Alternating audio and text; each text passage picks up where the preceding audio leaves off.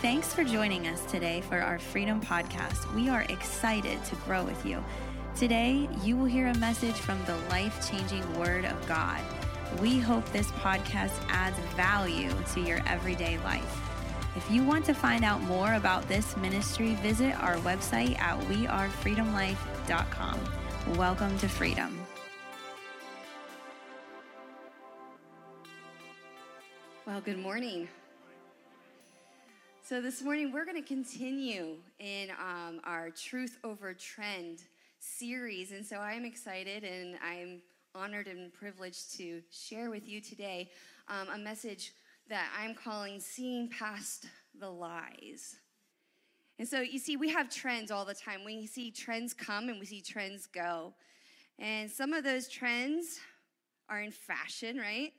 And uh, some of us have a hard time catching up with the trend because by the time that we catch up with the trend, there's already a new trend, right?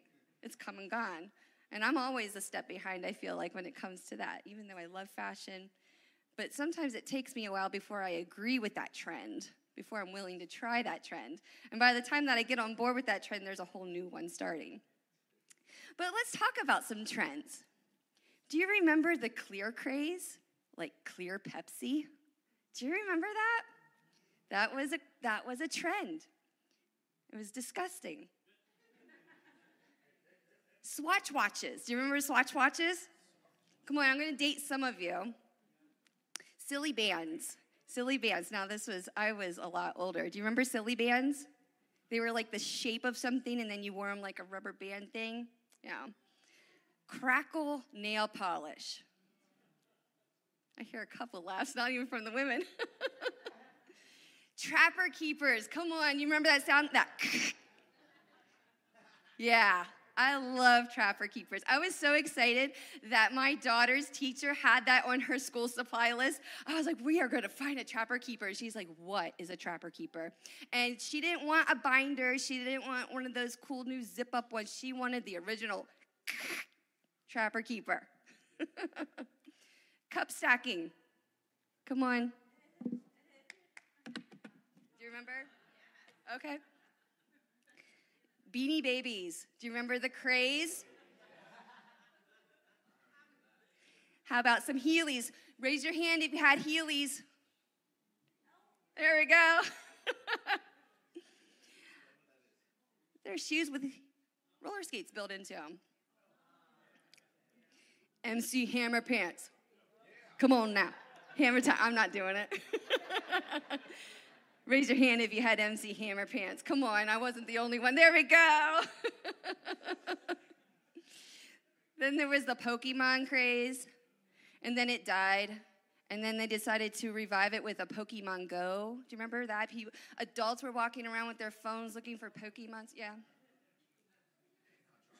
Pogs. Pogs. How about that? Whoop, whoop, boom, Gangnam style. no. then there was a, a commercial. What's up? oh, Lord, this is all online. uh, Furbies? Okay. How about the mannequin challenge? Does anybody remember the mannequin challenge? A few of you? Okay. Uh, planking. Where you just stop and plank. That was a weird thing that happened how many years ago now? That was probably 15, 20 years ago, the planking. Parkour. How about the Harlem Shake? Y'all don't all act like you're just this high and mighty Christian. You don't know what I'm talking about. Come on. Okay, for the Christians, uh, the What Would Jesus Do bracelets. Okay. Jelly shoes. The most painful shoes, but you were determined to wear them because they were so stylish and cool. And you would have all these horrible cuts on your feet. Yeah. Fidget spinners. Come on, that's talking to some of the young people here. They were little when when the fidget spinners were out. How about cell phones that work like a walkie-talkie? Nextel anyone? Me too. um, what does the fox say? Is it in your head now? How about MySpace? so funny thing is, is like I refuse to go to Facebook. I refuse. My husband's like, Alicia, you need to go to Facebook. I'm like, no, MySpace is where it's at. when you go to my page, there was a song playing. I could tell you who my top friends were. oh, I hated this fad. I still do. Slime. Slime. Anybody's kids making slime at home, making a mess, buying all this contact solution so that they can have an activate. I was just like, this is too much work. Uh, bottle flipping. Some of you people are like, I have no idea what you're talking about. Yes, you do. Yes, you do. Jeans. I love jeans. Do you love jeans? There has been so many trends, and I couldn't name them all, but I named some of my favorites. We had the bell bottom jeans. We had the acid wash jeans, the low rise, high rise, the skinny jeans, the ripped jeans, and now mom jeans. I can't get behind the mom jeans yet. I can't. How about this trend? Is the dress blue or is the dress white? And everybody arguing in between. Is it saying Yanny or Laurel? Yanny, Laurel. How many of you heard Yanny? And how many heard Laurel? If you're a certain age, you heard Laurel, okay? if you're younger, you probably heard Yanny. But trends, they come and trends go. So there's this quote I heard, well, I read um, by Christiane Varga, and she researches future trends, and she said something along the lines of this Something becomes mainstream, and it reaches its so called tipping point, and it has something to do with when and where it happens, and also our socio historical wise. So a trend originates in a specific context, but then it almost spreads like a virus. Now, I hate hearing the word virus now, right? But we can relate with it, we can understand. That's how trends go. They catch on real quick and then they spread real fast and then it dies off. So, who gets to speak into our lives to determine which trends we should follow, which ones are good, which ones are worth following, which ones aren't? And in this day and age, we are bombarded with this social media. This culture of media has engulfed our minds, the minds of many, many users. It influences fashion, it influences politics, commerce what are you going to buy, the way that we speak, and the list can go on and on. I remember back a couple years ago, I would see young people walking in downtown in the mall, and they would be doing something weird like this. And I'm like, what is wrong with them? And then I had children in my classroom. What are they? Do- TikTok. It was TikTok dances. And they'd be doing like this weird stuff. They're not even looking at their phone. They're not listening to music, but it's constantly replaying in their head and they're acting out the motion. It was weird, and you're just looking at them like, what are they doing? Well, according to a study that was done by Harvard University on social networking sites, it actually was showing that it lights up the same part of our brain that ignites when you take an addictive substance. See, the brain is being stimulated by social media the same way that your brain would be stimulated by drugs. That's scary. So, we got our trends, but what is our truth? What is truth? Well, by definition, truth in metaphysics and in the philosophy of language, in the property of sentences, assertions, beliefs, thoughts, and propositions that are said is to agree with facts or to state what is the case. And so, if we're on these social media sites, and especially our young people, where their brain is still developing and still growing, they're on these sites, and that part of their brain is being stimulated and wanting more and more, so they're craving it. Their brain is literally being triggered. And so, the more influence that social media outlets have over our minds and over our young people, Watch our young people. They can't stop, but they're always picking up their phone. Do you notice how many times a day that they're picking up their phone looking at it? It's constant. See, we are wired to connect. And social media gives us the illusion of connecting without actually connecting. So, in my opinion, we are actually more disconnected now than we are connected.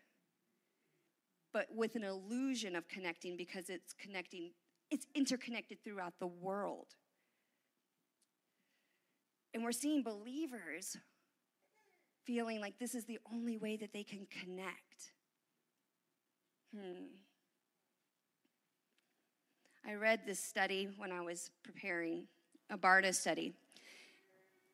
And it said that 17% of Christians consider their faith important and attend church regularly. 17%.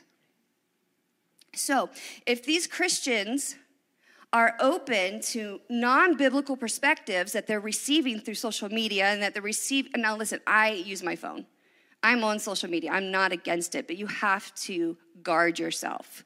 You have to protect yourself because if you're opening yourself up and this is your only source and you are not connected, if your faith is not as important, 17% consider their faith important. 17% believe that regularly attending church is worth it.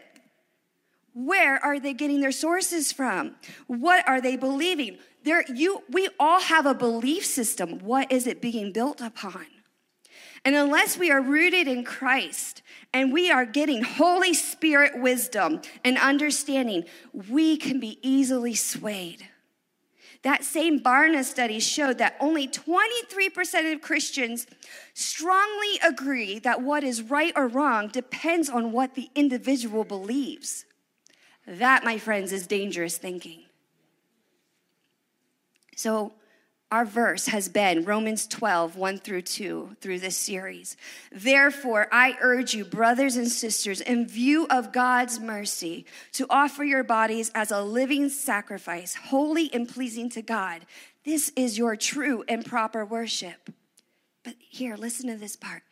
Do not conform to the pattern of this world. Do not conform to it. It's telling you one thing, but do not conform to it but be transformed by the renewing of your mind.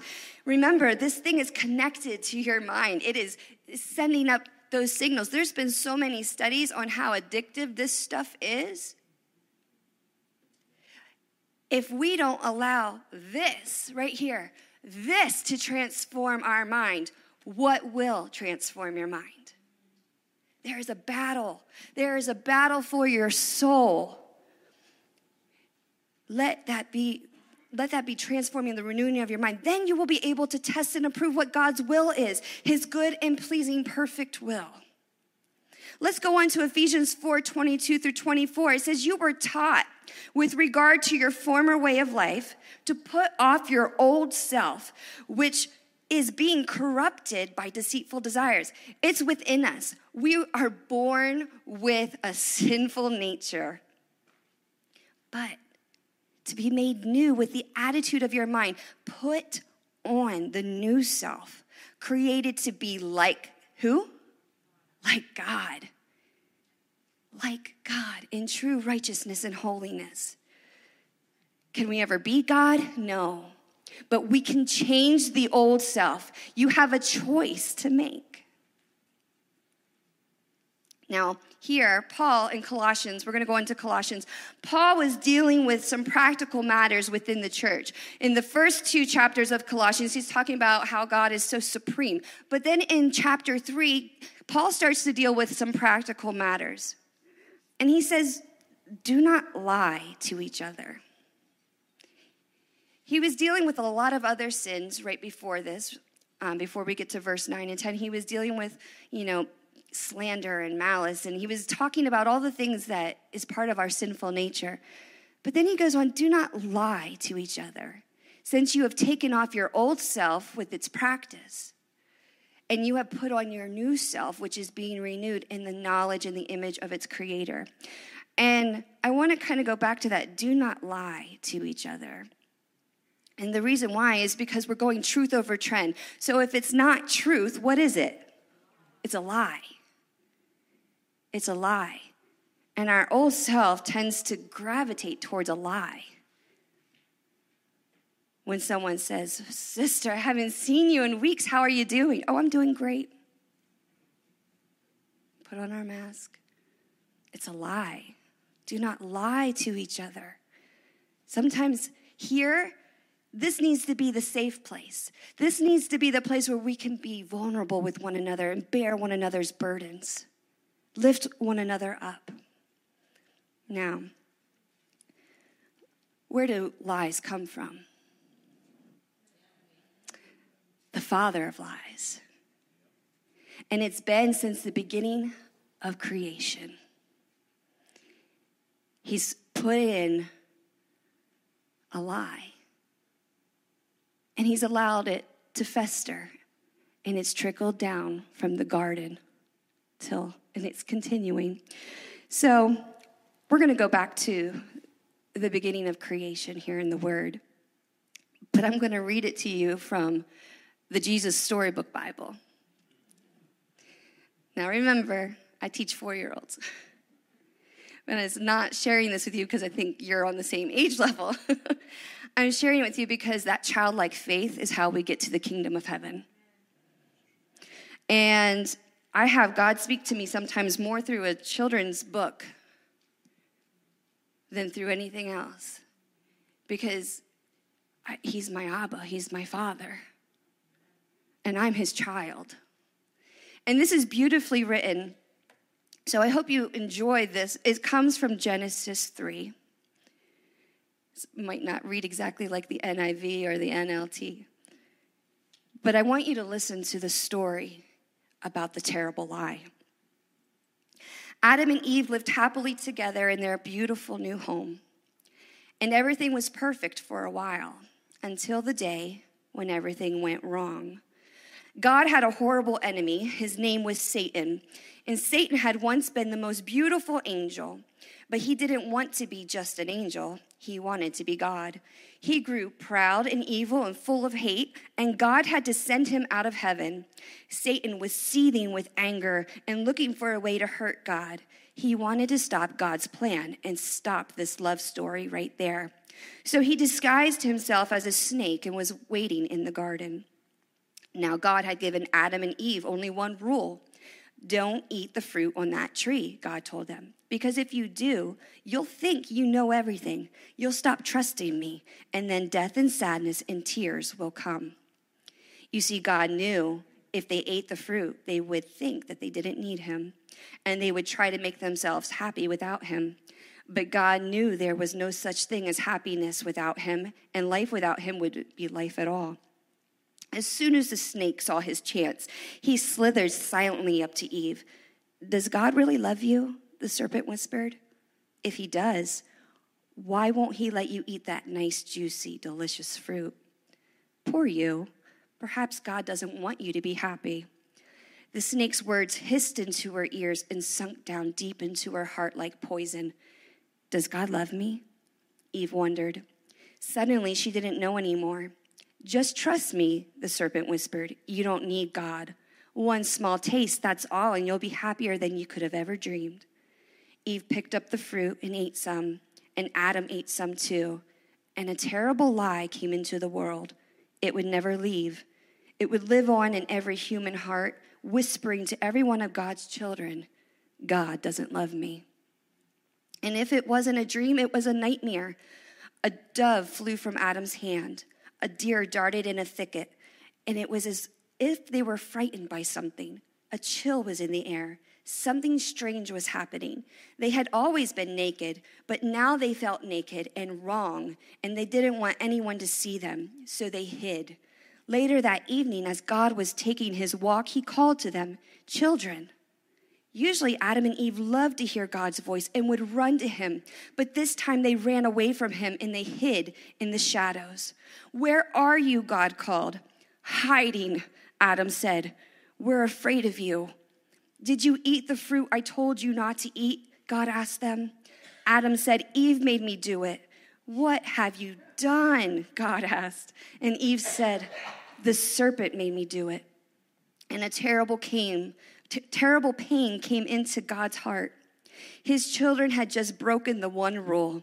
They had broken God's heart. They had broken their wonderful relationship with him, and now he knew everything else would break. God's creation would start to unravel and come undone and go wrong. From now on, everything would die, even though it was all supposed to last forever. You see, sin had come into God's perfect world and it would never leave. God's children would always be running away from Him, hiding in the dark. Their hearts would break now and never work properly again. God couldn't let his children live forever, not in such pain, not without him. There was only one way to protect them. You will have to leave the garden now. God told his children, his eyes filling with tears, This is no longer your true home. It's not the place for you anymore. But before they left the garden, God made clothes for his children to cover them.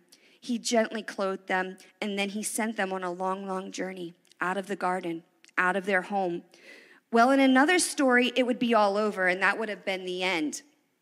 But not in this story. You see, God loved his children too much to let the story end there. And even though he knew he would suffer, God had a plan, a magnificent dream. One day he would get his children back. One day he would make their world perfect home again. One day he would wipe away every tear from their eyes. You see, no matter what, in spite of everything, God would love his children with a never stopping, never giving up, unbreaking, always and forever love. And though they would forget him and run from him, deep in their hearts, God's children would miss him always and long for him. Lost children yearning for their home. Before they left the garden, God whispered a promise to Adam and Eve It will not always be so. I will come to rescue you. And when I do, I'm going to battle against the snake. I'll get rid of the sin and the dark and the sadness you let in here. I'm coming back for you. And He would. One day, God Himself would come. Come on.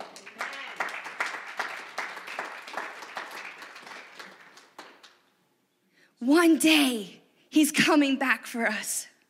You see, if we buy into that lie and we empower the liar in our lives, see, the enemy would love nothing more for you to stay in your state of defeat, rejection, hurt, loneliness, and fear. See, the trends of this world, they're never going to satisfy you because you can't keep up. They're always changing. Trying to keep up with the trends of the people and the culture will leave you empty and void. It's only God, it's only His word that's teeming with life that's going to breathe in into your spirit.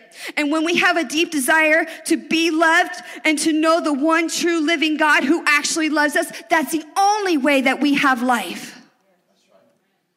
So, why is it important that we know truth? See, when you know truth, you know what the opposite is, you know what the lie is. And the enemy from the beginning of time has distorted the truth. Did God really say? That's the way he operates. He twists it.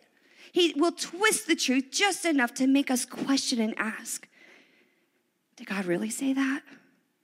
Did God really mean that? What is what was the background of what he was saying? Was that actually what he meant?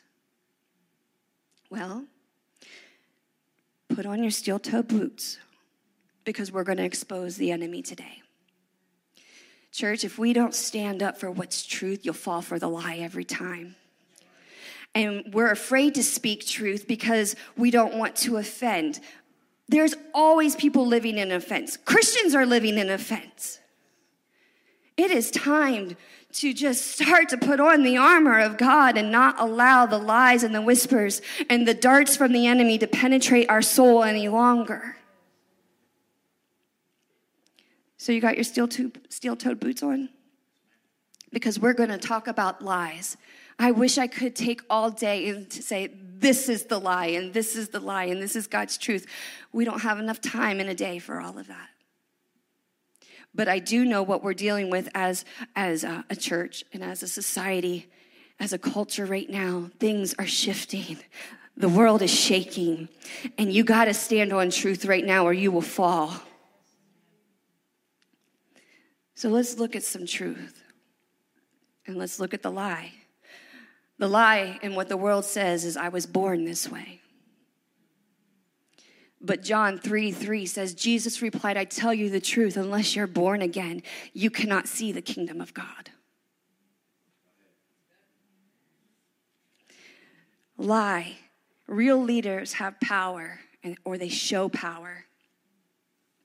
Matthew 20, verses 25 through 28, Jesus called them together and he said, You know that the rulers of the Gentiles lord it over them, and their high officials exercise authority over them. Not so with you. Instead, whoever wants to become great among you must be your servant, and whoever wants to be first must be your slave just as the Son of Man did not come to be served, but to serve, and to give his life as a ransom for many.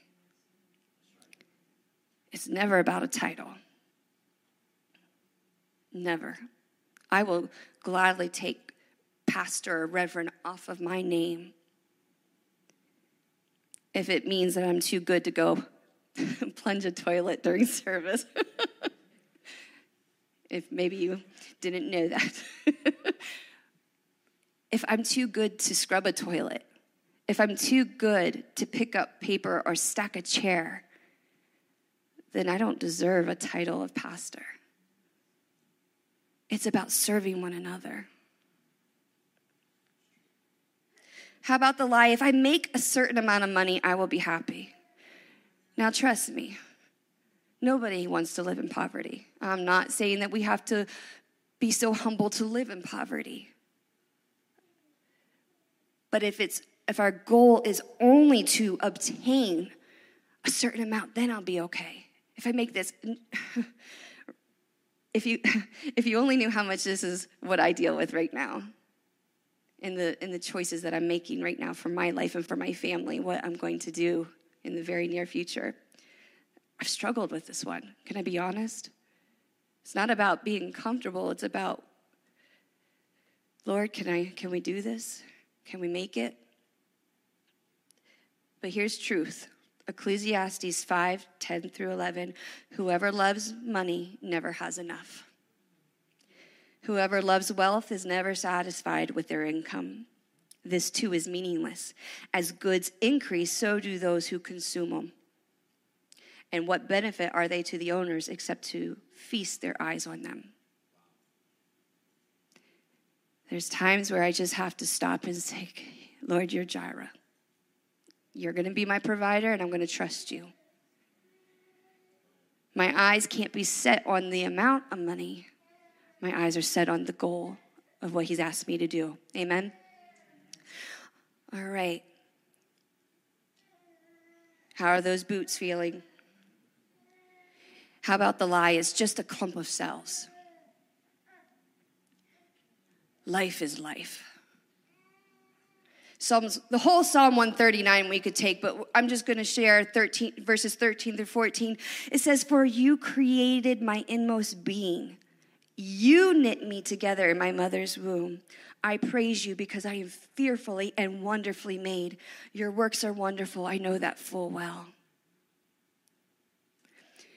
Right now, we hear the screams from the left My body, my choice.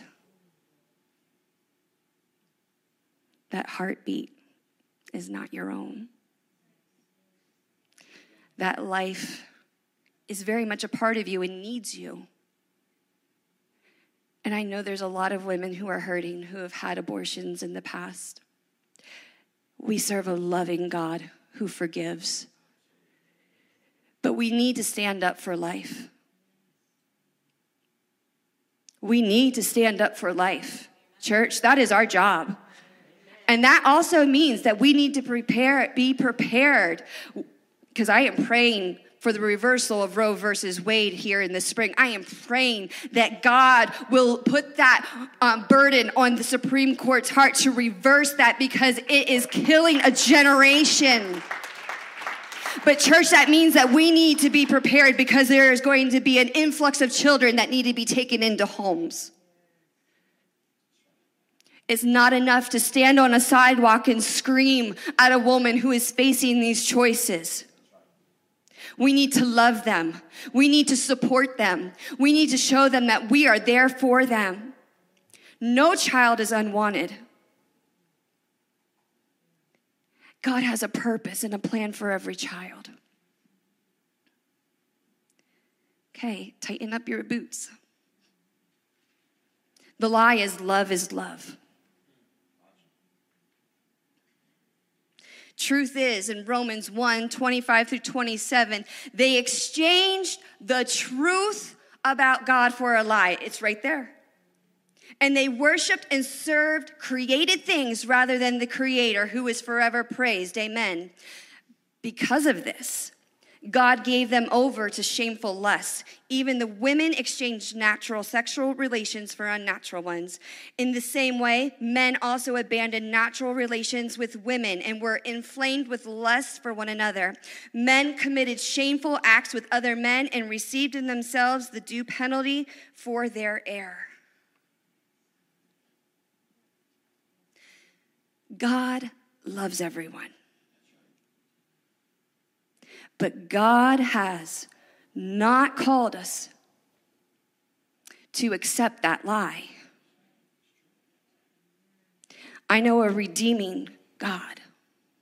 I know a God who can set anyone free.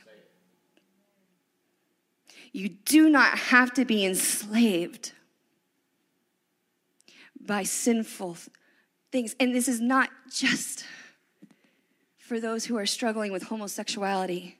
It's for those men or women who are stuck in pornography. It's for those who have brought in outside things into their marriage bed. It is for all the way around the table. God can set anybody free. And this, this sin is not new to God, and this sin is no greater than any other sin. Sin is sin. But God doesn't call us to be stuck in our sin and to accept it. Are those boots okay? Okay. This one, this this lie. Well, this is my lot in life. This is my fate. Hmm. How many negative Nancy's do you know? I love how the New Living Translation puts it, Ephesians 5 8. For once you were full of darkness, but now you have light from the Lord. So live as people of light. Stop accepting the lie. Stop accepting the negative things. Well, this is just my lot. Kind of like Eeyore. Mm-hmm. Right? No. If you only knew the potential that you have when you're walking in the fullness of God's grace and mercy, even in the darkest of times, God can use you. The next slide there are many ways to heaven. It's fine for everyone to find their own path. Mm. John 14, 6, Jesus answered, I am the way, the truth, and the life. No one comes to the Father except through me. You hear that, Oprah? No one can go to the Father. No one can go to the Father except through Him. There's that kumbaya spiritual belief that if you just are a good person, and that if you just believe in a good higher power, you, you can almost like will your way there. No. One thing I love about the word is that it divides. That's what truth does. And that's why truth hurts sometimes, right? Have you ever been smacked in the face with truth? And it's like, oh. You ever had a really bad attitude and God just speaks to you truth and you're like, I am so sorry, Lord? It divides, it helps us. And here's another lie the Bible is a metaphor, it's open to interpretation of what God was really trying to say to mankind. Right? Because we hear this, you know, uh, do you follow everything in Leviticus? Well, 2 Timothy 3 16 through 17 says that all scripture is God breathed and is useful for teaching, rebuking, correcting, and training in righteousness, so that the servant of God may be thoroughly equipped for every good work. Scripture is God breathed. Yes, God used men, but He breathed that scripture into them. He breathed it. This, this word is the only thing that will stand when everything else around us falls. It is not a metaphor. It is not open for your interpretation to take and twist to make it work for what it is that you want to do. Those last two lies are some of the biggest lies that we see being presented to the church in the name of progressive Christianity. Progressive Christianity is rooted in unbiblical ideals in order to grow people in a way that they believe is a form of accepting, of, of, of an all accepting and affirming faith. Let me tell you what progressive Christianity is. It is a lie from the pit of hell, and it's used to keep believers from seeing truth. It takes away the authority of Scripture and it opens it up for interpretation. My friends, the Bible is not a metaphor. Christ's death and atonement for our sin is real. Hell is real, and heaven is not a destination stop for everyone. All paths do not lead us there because there is only one way. There is one Savior, and His name is Jesus. He is not a fad, He is not a trend or a craze. He is the Savior who was born for the salvation of the world. He is counselor, redeemer, restorer, healer, provider. He is all powerful and all knowing, and He is sovereign over all. The government rests upon His shoulders. He died on the cross, He shed His blood so that we can have forgiveness of sin, we can have access to his healing. And my friends, he is coming back again and he is looking for a spotless bride. Church, we are his bride.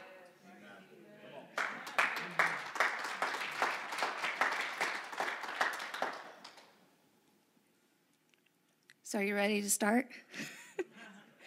Open up your Bibles to Matthew 25.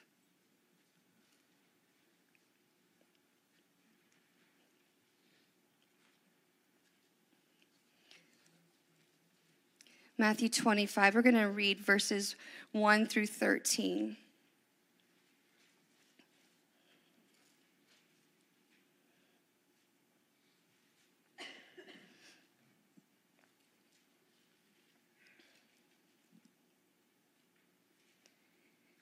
At that time, the kingdom of heaven will be like ten virgins who took their lamps and went out to meet the bridegroom. Five of them were foolish, and five were wise. The foolish ones took their lamps, but did not take any oil with them. The wise ones, however, took oil in jars along with their lamps. The bridegroom was a long time in coming. Doesn't it feel like that? A long time in coming.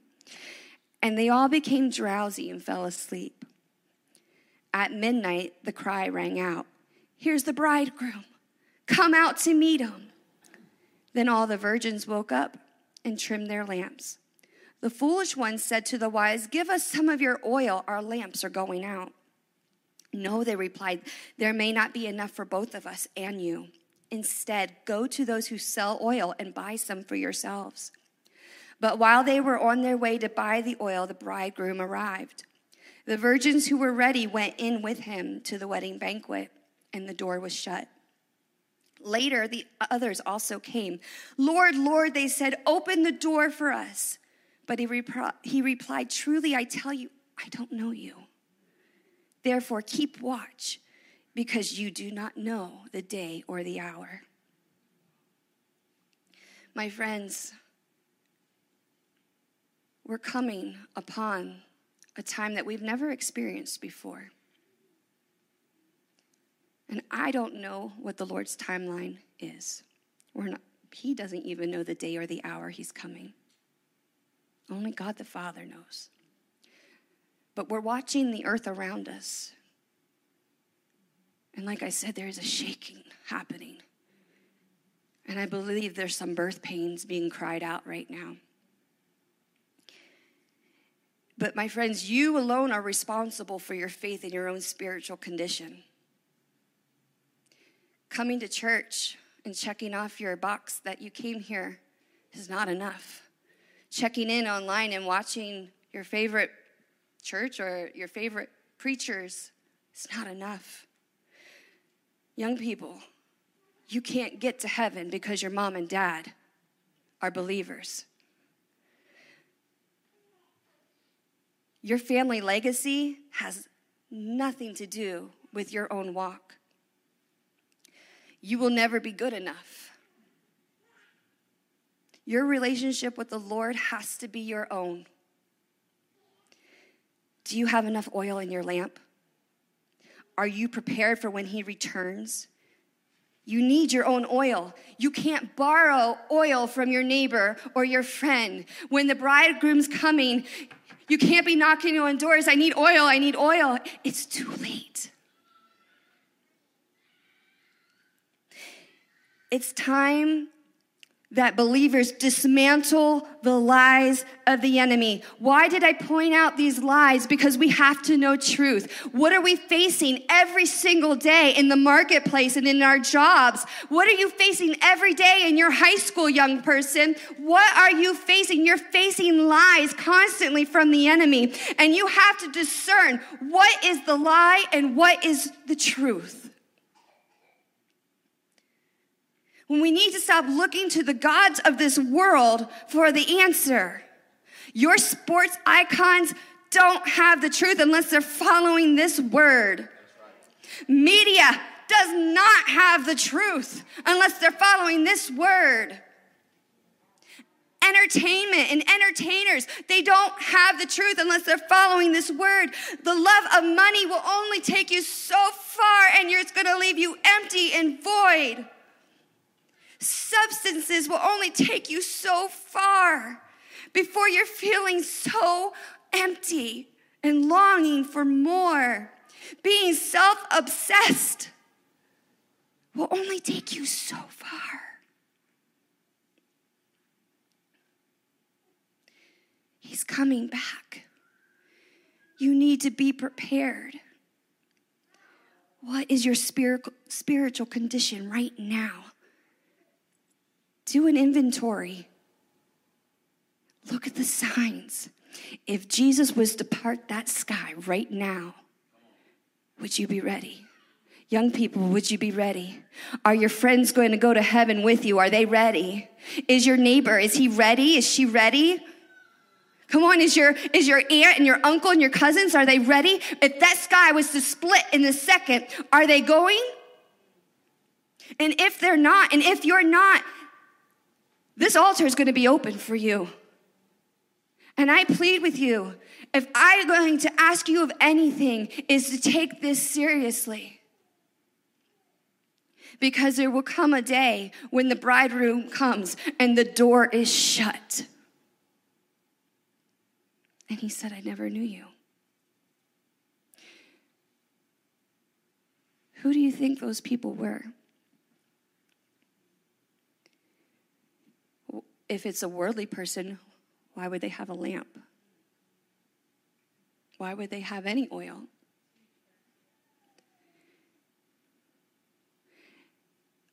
There would be people in the last days that will go before the Lord. And they say, Lord, didn't we preach in your name?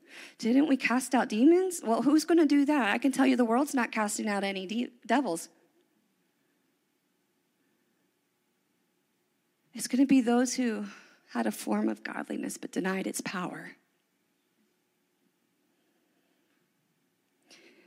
So I brought some heavy stuff. So, what do we do with all of this, right? What is the answer? Well, let's take some practical steps to not fall into the trap of the lies of the enemy. And here's your first one get in the Word. If you are not reading this daily, and you are not eating this bread, you are malnourished. You are empty. This is life sustaining right here. When you spend time with God, it allows you to know the heart of God. It's His word that transforms us. His presence, if you've ever been in the presence of God, it changes you, and you don't want to leave it once you're there. His Spirit will fill us when we ask Him. Show grace. Christians, we talked a lot about the lies of the enemy, and we know a lot of people that believe those lies. I know Christians who believe those lies. We need to love those and love them into the arms of the Savior. If we sit and only point out sin and not point them to the one who can deliver them, then we lose them. Nothing turns off a non believer quicker than telling them that they have a one way straight ticket to hell. Now, listen, I, I believe in talking about hell, I believe in talking about sin, but I believe we got to convert them showing grace and love. Live it out. Church, you got to live this thing out. You have to be a doer of the word. You can't just sit and hear. And we come on Sundays and we sing to the Lord, amen, right? And we listen to the word. Oh, I like what he said. That's good. Okay, check. I'm out. See you next week. You're like that sponge just sits there and I just wring water into that sponge. But that sponge does nothing but sit and absorb. What happens to the sponge? It stinks. My children are really bad at wringing out the sponge when they do dishes. If it sits too long, it begins to mold and mildew. It's stagnant. We can't be stagnant. We have to have a fine line where we're not just so busy doing that we're not hearing, and we can't just be hearing and not doing. They have to work in tandem, they have to go hand in hand. Ask the Lord for renewed passion. How many just sometimes feel like, Lord, my fire is just dim? Come on, we're all there. It's very easy for us to grow complacent in our faith. And if we use it as a checkoff list, rather than having the excitement that we once used to have when we first found God, just ask Him. God has given us each an assignment. Everybody has their own talent and, and ability to use for His glory, to further it for His kingdom. So, what is your mission? Because your mission is beyond sitting in a seat on a Sunday. What are you called to? Get excited over it. And what do you envision? Pray. God, what do you what are you giving me for this community? Believe it or not, the pastors here don't have all the answers. We want God to speak to us, but do, you know God might be speaking to you about this community and how we can work together? What, does, what is God giving you for this community? What part are you playing? And then grow. Grow. He said, I am the vine, and you are the branches. Does a branch just hang out and not grow? It grows because it's attached to its source and it has a purpose. So get connected. Get connected to Father. Get connected to Abba.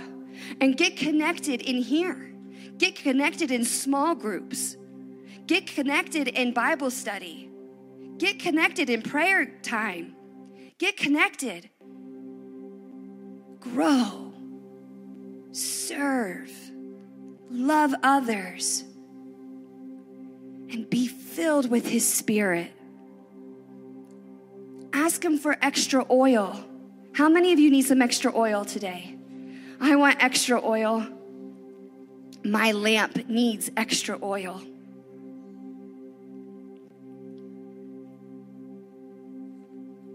So, this is how we can put it into practice, right? But you can't put this into practice unless you know Him. So, I'm going to have two calls this morning. Two calls. This first call is the most important step you will ever take in your entire life. Is accepting Jesus as Lord and Savior of your life. There is nothing that this church will ever beg of you. We will not beg for you to come. We will not beg for you to give your money.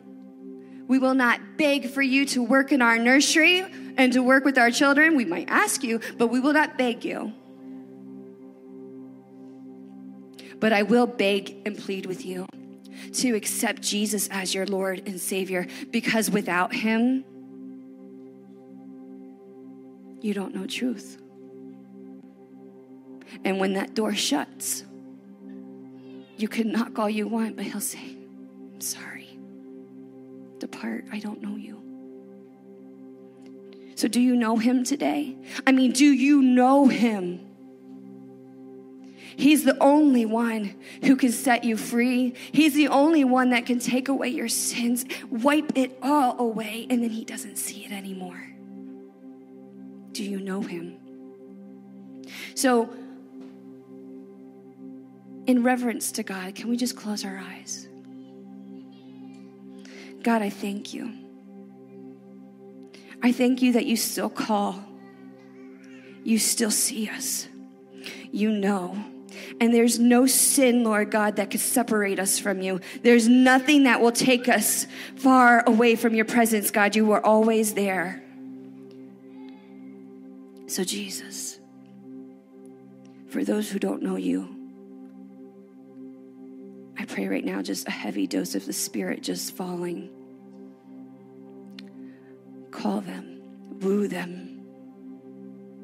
If you do not know Jesus, can I have the house that lights up just a tiny bit so I can see?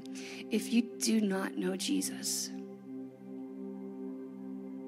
and you want to, just raise your hand up. Say, I want to know him. I don't know him, but I need to know him because without him and that door shuts, that's it. That's it.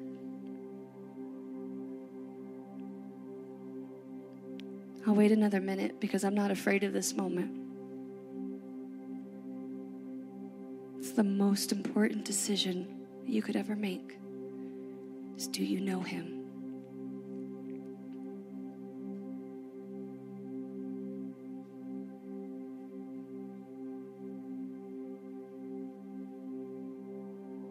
I see your hand.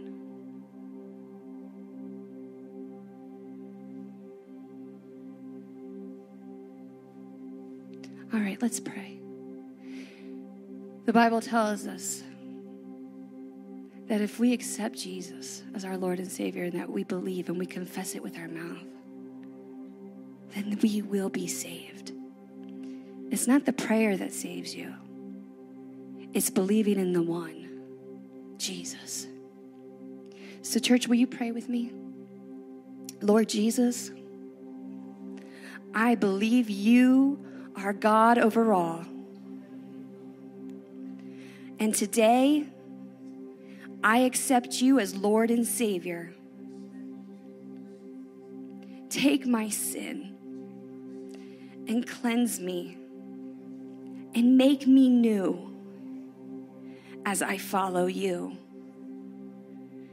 Help me, Lord, to look to you in all of my ways and to acknowledge you. I put my trust in you.